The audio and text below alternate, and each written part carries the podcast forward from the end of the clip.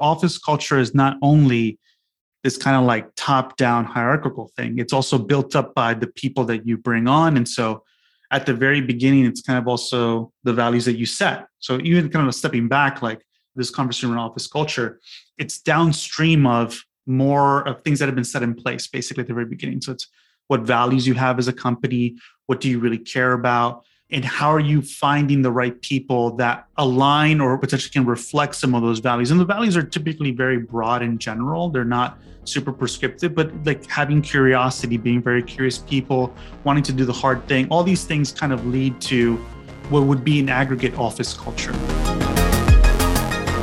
Welcome to our Roundtable Chats, a fast paced discussion series dedicated to opening up the conversation in the architecture and engineering industry.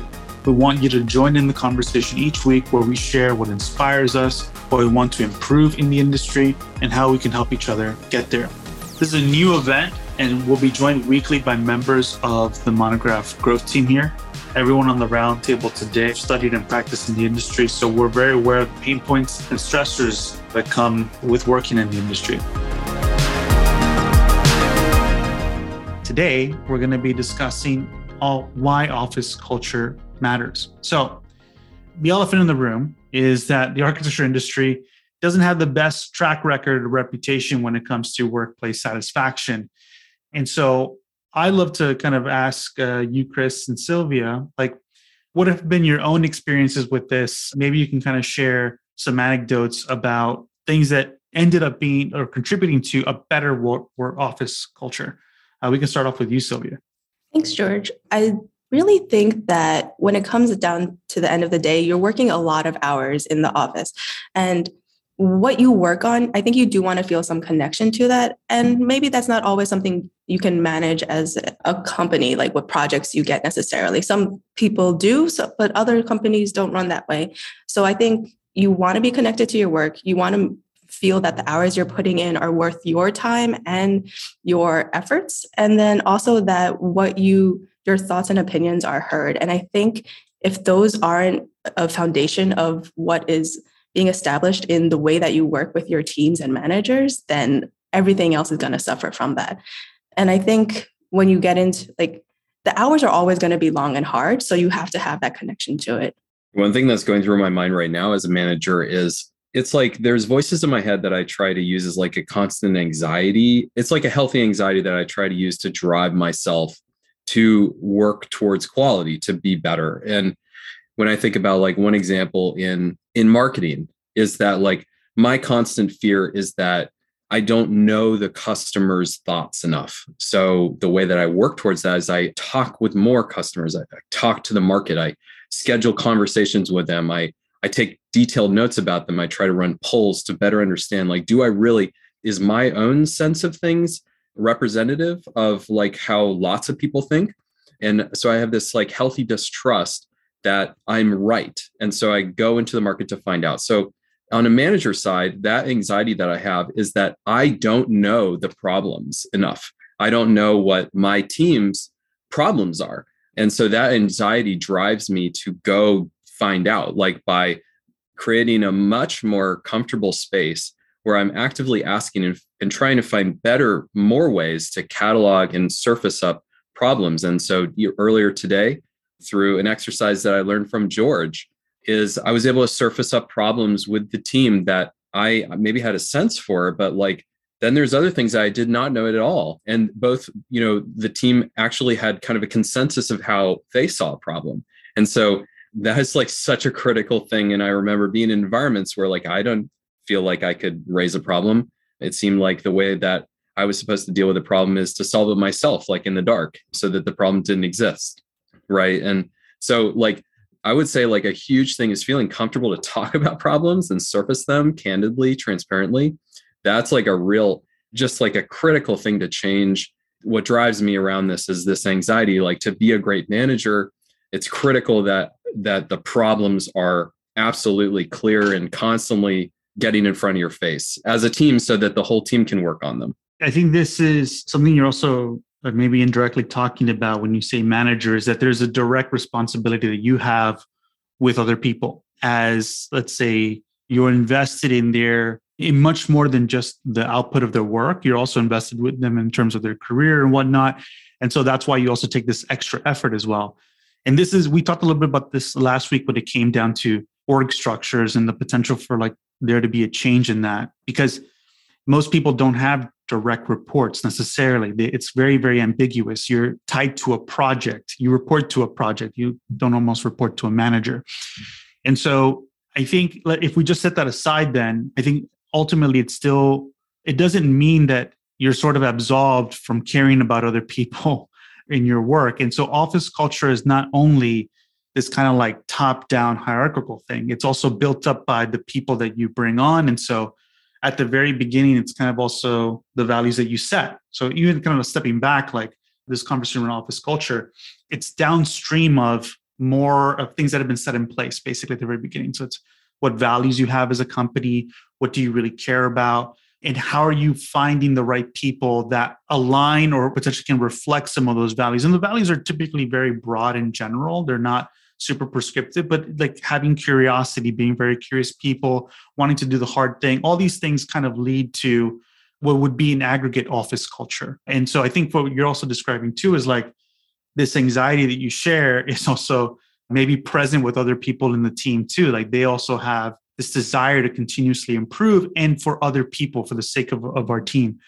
We do have some other questions here that I think are kind of interesting. We got in the Q and A. What office culture do you wish you could bring from startup, from the kind of the world of startups or or technology? And and really, I'd say like just to define that, it's not so much that startups are better. It's just like we talked about this also in the thing last week. Engineering culture, like of software engineering specifically, is just more advanced. I think in terms of how they think about things. But uh, what what are the things that we could we would want to bring from this world over to architecture and vice versa? What I think I'm struck with most when I joined Monograph is that like how quickly like things can be solved or like I feel like when I was working on projects in my old firm, I would want to make sure everything was perfect, right? Like when you send out a CD set, like you don't want mistakes to like come back and haunt you down the road. You want like everything to be double checked or triple checked or like or catch as much as you can. But I feel like that's actually something that is not really how we work at Monograph. Like we don't want to spend so much time on it. We want to act more quickly.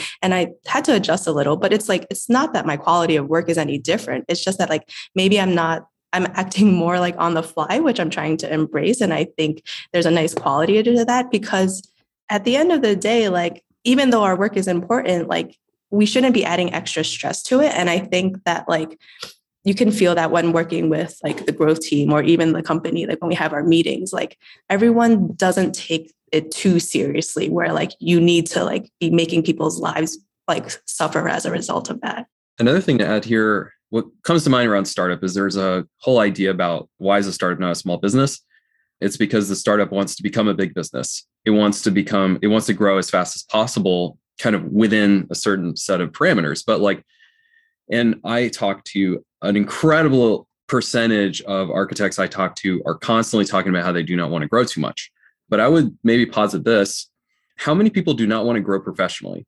Right? Like, how many people want to sort of like, let's kind of stay wherever I'm at right now professionally for, you know, the rest of the time? And I would say probably almost no one wants to do that. And if the environment that you have built as a firm is as a vehicle for professionals to grow, and you're actively talking about how you don't really want growth to happen. I can't imagine that you're creating really like a, a firm of longevity. It's more like a firm of you know turnover like where only earlier earlier professionals are like turning over turning over in your organization meaning that you can't really benefit from you know ongoing lessons that people are learning as they move more senior. Otherwise the only way for them to kind of stay put there is i suppose like to kind of veer away from work a little bit. I don't know. It's I'm surprised that I don't hear this point of view more often. Like I never hear people who who don't want to grow their career and aren't um, it's just like I don't really hear that very much, especially in architecture where there's a lot of energy to, you know, trying to make great things. So I, I wish that I could see at the level that you see in the startup world, this like, let's really try to do something great. Let's try to do something very ambitious.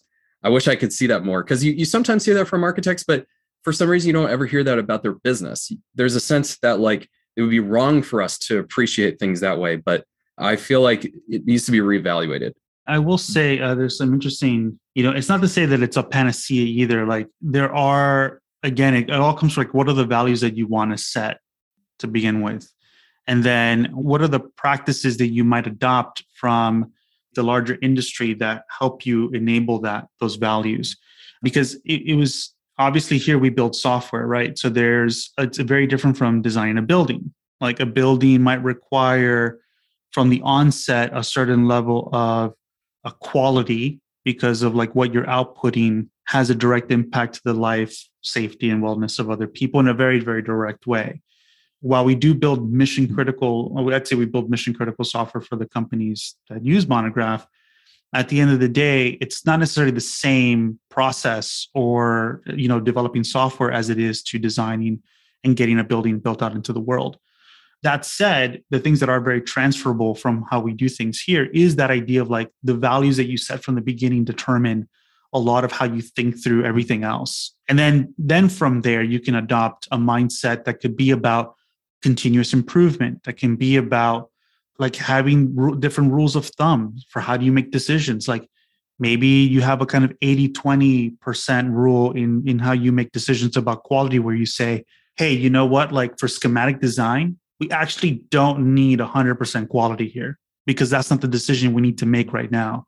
And we, we see this actually, this kind of mindset about like using these types of frameworks in the interviews we've been, we've been having with different architects, like DSR uh, was a good example, Scofidio Renfro, where they were talking about how they know basically when to put out fires. What's the right time to put out a fire? Like they'll let it burn and then they'll kind of push it off, push it off to the right moment where they know they need to address it. That's like a, a mental framework that is being educated to the rest of the team to help them improve how they operate. Now, that's one element of culture, which is like, how do we do excellent work while we're here? The other part of it has to do more with like, how do we create an environment that's safe where people feel like they can be heard, where people can feel like they they can express their opinion, right? Because I'd say like everyone that gets paid to work somewhere is hopefully getting paid to express what they think. I mean, if they're not, then like that's a red flag. It's a problem. I think that that even even when we talk about culture, it can seem like a monolithic thing, and it, we should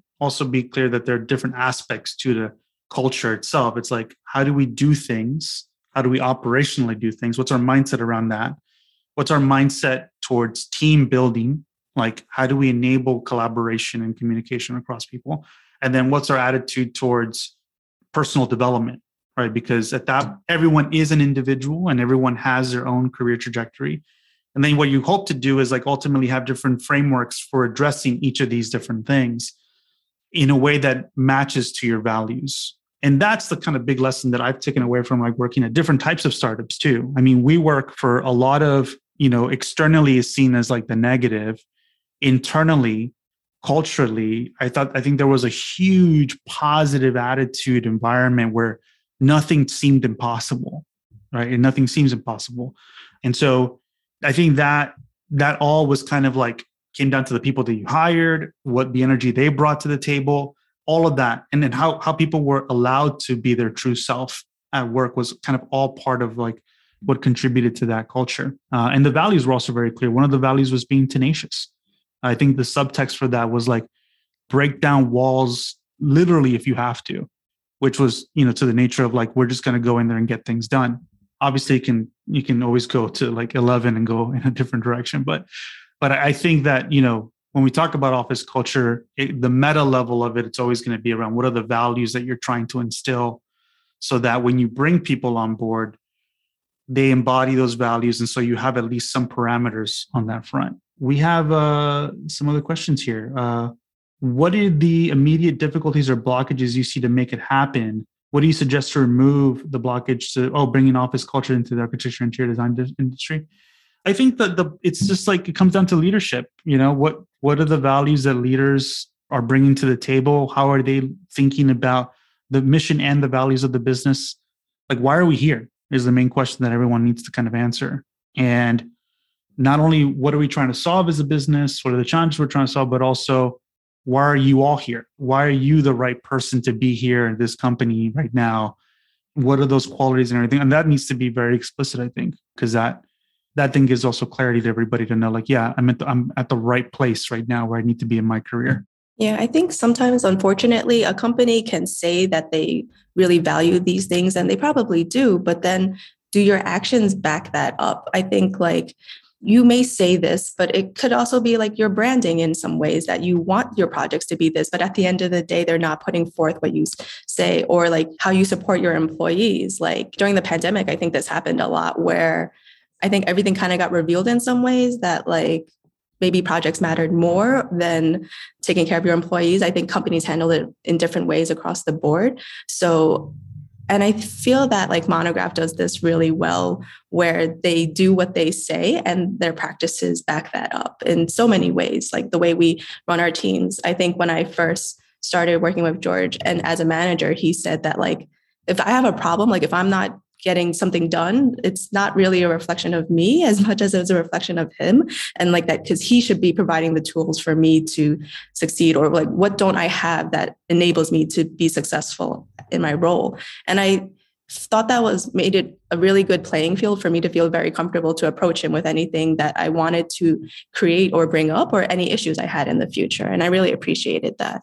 Just to add to that for a minute, like I think it's very important for people to like if you're in a position of leadership, it's on you. Like I mean, okay, let, us let's take the uh, like uh you know, let's say you bring on someone to a team that's not that doesn't work. It doesn't work out. Like they're not they just aren't contributing as much or whatever it is like it's just a wrong fit it's the person who hired that's at fault it's that that's the person who's to blame it's not the other person who's joining the team at all the person who hired should have had the right criteria in place to you know not bring that person on or at least enable that person to succeed right? Because it can be either or. It can either be you know it could just be like that person just wasn't set up.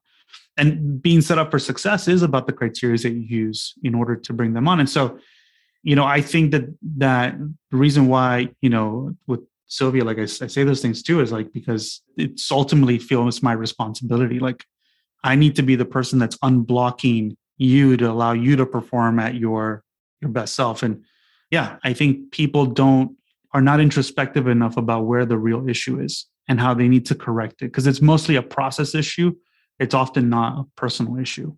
Let's bring some more questions in here. We've got a lot of office culture, I think, has to do with strengthening soft skills and communication skills. What would be a good way of practicing this outside of the office based on your experience?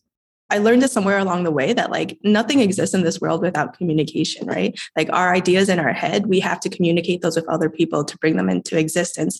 Like anything we do in this world, we have to be able to successfully convey that to someone else in a step and make sure that we both are on this we have the same understanding. So i think you can practice this in all of your interactions with people in your lives at home at work. Even making plans with people i feel like has changed over the years. I feel like when i want to communicate with someone and i need a result i make sure that it's very clear like what i'm asking and what i'm expecting back from them.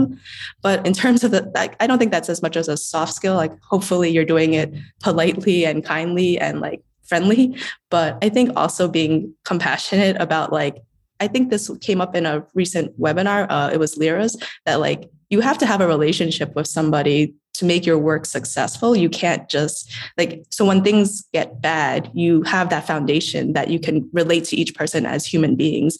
And you're not just like, where are my drawings or like, what's going on? Like, you know. Yeah, around this, um, some ways to practice this. I mean, I think you hear this a lot, like gratitude people use the word gratitude. It's it's like one of those things where you hear it so much that you kind of wonder is this real? And i actually have found in my own experience that it's critical to go through like i'm grateful for i think about it as i'm grateful to x for y.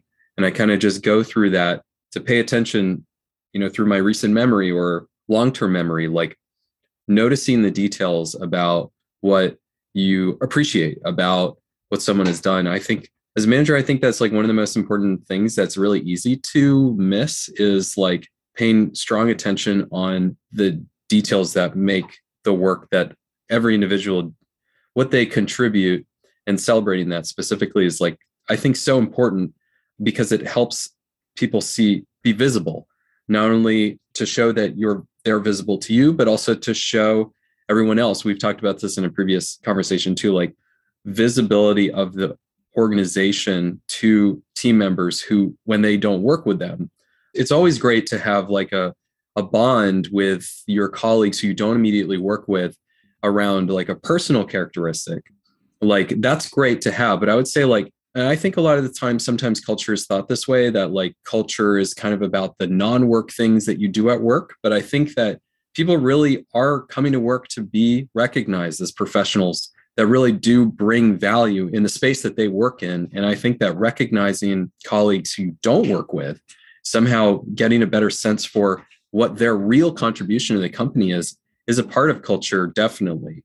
And uh, we had a great exercise this last week as a team where we had this like recap of the year, and all the team leads had a different way of communicating and recognizing their team members, which I thought was just so fantastic. And my favorite one, though I loved all of them, my favorite one was our uh, our head of product did this like cast of superhero characters and helped us. You know, people we we see every week, like engineers on our team. Our largest team is engineering, and they drive improvement in our product for customers. And, and we've been growing that team dramatically so that we can deliver faster and, and more valuable changes. And I've talked to a lot of these teammates of mine, but I didn't know what their contributions are directly and what they're really strong in in their actual professional capacity on these teams. So that was such a great way for me to see what so I would say like at a really base level appreciation, specifically recognizing what people are really great at,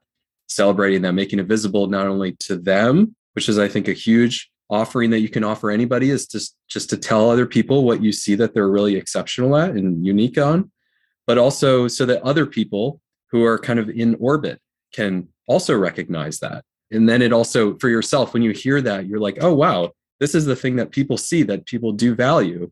And maybe I should keep going with that. It's a nice virtuous cycle on three different dimensions on how celebrating being grateful for things for people and talking about them can contribute to a much better culture in general it's kind of crazy how and I, i'm curious if anybody would like to join on stage here but it is kind of crazy how sometimes you know some people are people are different how they receive feedback is different some people when you give them express gratitude they're not very you know you hear about people not very good at receiving a compliment because it's just it kind of like washes over them or they it's hard to embrace. But at the same time, like imagine, put yourself. I'm sure everybody here has has has had an experience where they're working really really hard on something, and really just the slightest hint of gratitude for what they're working on, like does so much for them. It's huge, and it's just if you think about like the amount of effort it takes to express gratitude and the potential impact that that has on the person receiving it it's almost one of like the most highest leverage things you can do.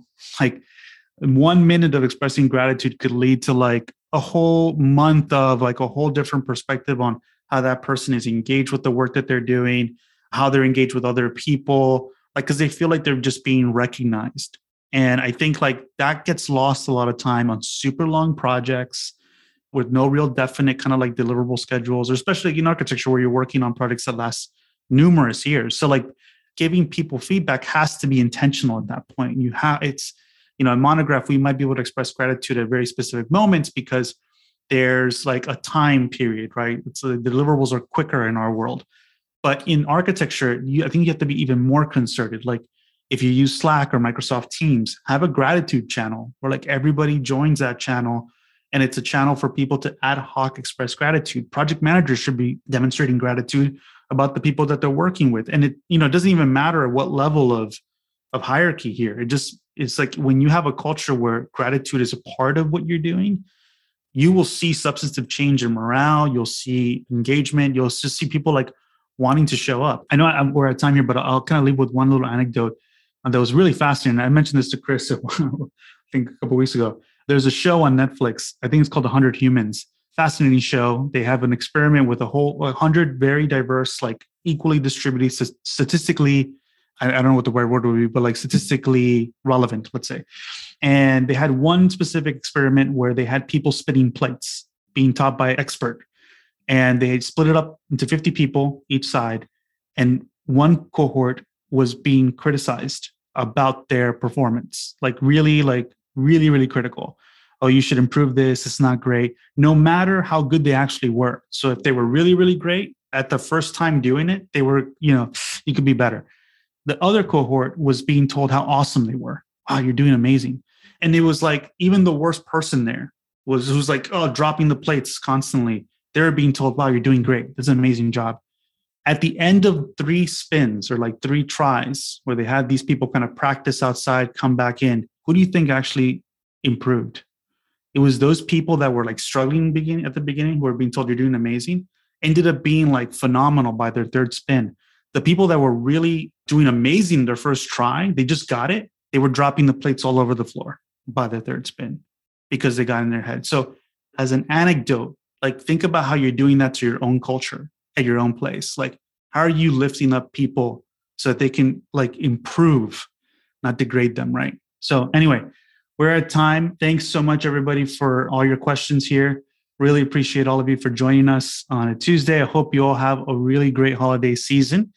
And uh, we'll probably catch you, I think, in the new year, right? So we're not doing, are we doing anything? Uh, I have a plan for next Tuesday. Okay. well. So, yeah, join us next Tuesday. Every Tuesday. Every Tuesday. Yeah. So join us, Yeah. join us. And uh, yeah, love uh, to get your thoughts and feedback. Please send us notes along the way.